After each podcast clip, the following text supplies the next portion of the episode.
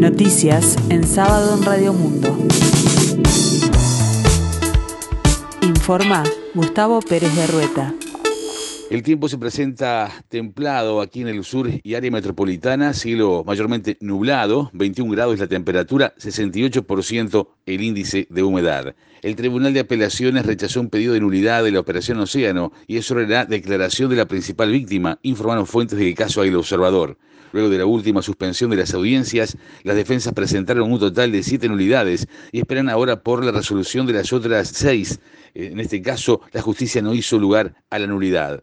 Este lunes habrá paro de 24 horas en el transporte de pasajeros interdepartamental por la realización de una asamblea gremial, explicó el dirigente de la UNOT Juan Arellano. La medida es por la disconformidad que existe en el gremio a raíz de la falta de avances en las negociaciones y también por los trabajadores que hace dos años que están en el seguro de paro, indicó el sindicalista a Radio Montecarlo. La última pauta salarial propuesta por el Ministerio de Trabajo fue considerada insuficiente por parte del gremio. Lo único que sacaría de arriba de la mesa esta paralización es que mejoraran las pautas cubriendo desde marzo hacia adelante y que haya una confiable rotación en el seguro de paro de los trabajadores que hace dos años que están en esa situación, explicó Arellano. El director nacional de Trabajo, Federico Daverede, indicó que ya están cerrando el 75% de los grupos de la novena ronda de los consejos de salarios. La negociación colectiva viene bien, nos están quedando algunos grupos, afirmó Daverede. De las mesas abiertas, 187 ya cerraron, estamos en la etapa final, con algunos grupos que todavía nos quedan por cerrar, agregó. Daverede también se refirió al conflicto sindical en la empresa Paicueros de Paysandú que afecta a 380 personas. El jerarca indicó que este martes hubo una reunión tripartita. En principio quedó zanjada la diferencia. La idea es que las partes retomen un camino de normalidad y de tranquilidad. Las negociaciones bipartitas a efectos de poder llegar a un acuerdo de un convenio salarial, aseguró. La poeta uruguaya Ida Vitale, de 98 años, recibió el Gran Premio Nacional a la Labor Intelectual en el Palacio Taranco. El premio se otorga cada tres años a quien se haya destacado por su excelencia, creatividad y contribución a la cultura nacional en cualquiera de sus disciplinas.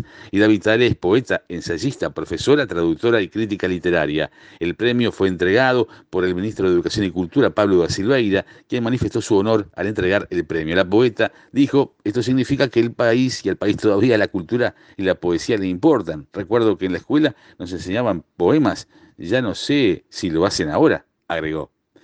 Este fin de semana se disputará la última fecha del torneo clausura de Primera División del fútbol uruguayo, con una nutrida actividad que incluye a Peñarol y Nacional jugando este sábado en forma simultánea, con el aditivo de que si el primero triunfa, se consagrará campeón. Estos son los partidos a jugarse en esta jornada: Peñarol Sudamérica, Nacional River Plate, Rentistas Plaza Colonia, Montevideo City Torque, contra Progreso, Boston River, Deportivo Maldonado y Wanderers Phoenix, todos a partir de las 17 horas. La actividad se complementará este domingo con Villa Española Cerro Largo a las 9.45 y Cerrito Liverpool a las 21.15 horas. Este domingo también se jugará la final de la Copa de Clubes de OFI, la Organización del Fútbol del Interior, entre un partido de vuelta entre Juventud de Colonia y Central de San José será este domingo, reiteramos, a las 18 horas en el Castro Martínez La Guarda. Juventud ganó 5 a 0 en la ida, pero en las finales pesa únicamente el puntaje y no importa la diferencia de goles. Por tanto, si gana Central apenas por 1 a 0, ya forzará un alargue. El gobierno mexicano confirmó el primer caso de la nueva variante del coronavirus Omicron en un ciudadano sudafricano que arribó al país el 21 de noviembre y que cursa la enfermedad de forma leve. El primer caso positivo de la variante Omicron en México es una persona de 51 años, reiteramos proveniente de Sudáfrica, tiene enfermedad leve y voluntariamente se internó en un hospital privado de la Ciudad de México para evitar contagiar, precisó el subsecretario de Salud Hugo López Gatel en un mensaje de Twitter. El paciente presentó eh, sintomatología característica de COVID-19 leve, seis días después de su arribo, añadió la Secretaría de Salud en un comunicado citado por la agencia de noticias AFP. El tiempo continúa templado aquí en el sur y área metropolitana, cielo mayormente nublado, 21 grados la temperatura, 68% el índice de humedad. La máxima esperada para hoy, 23 grados. Para el resto del día, nuboso a cubierto, baja probabilidad de precipitaciones escasas y en la tarde-noche, nuboso y cubierto, probables precipitaciones escasas y aisladas. Más noticias en sábado, en 60 minutos.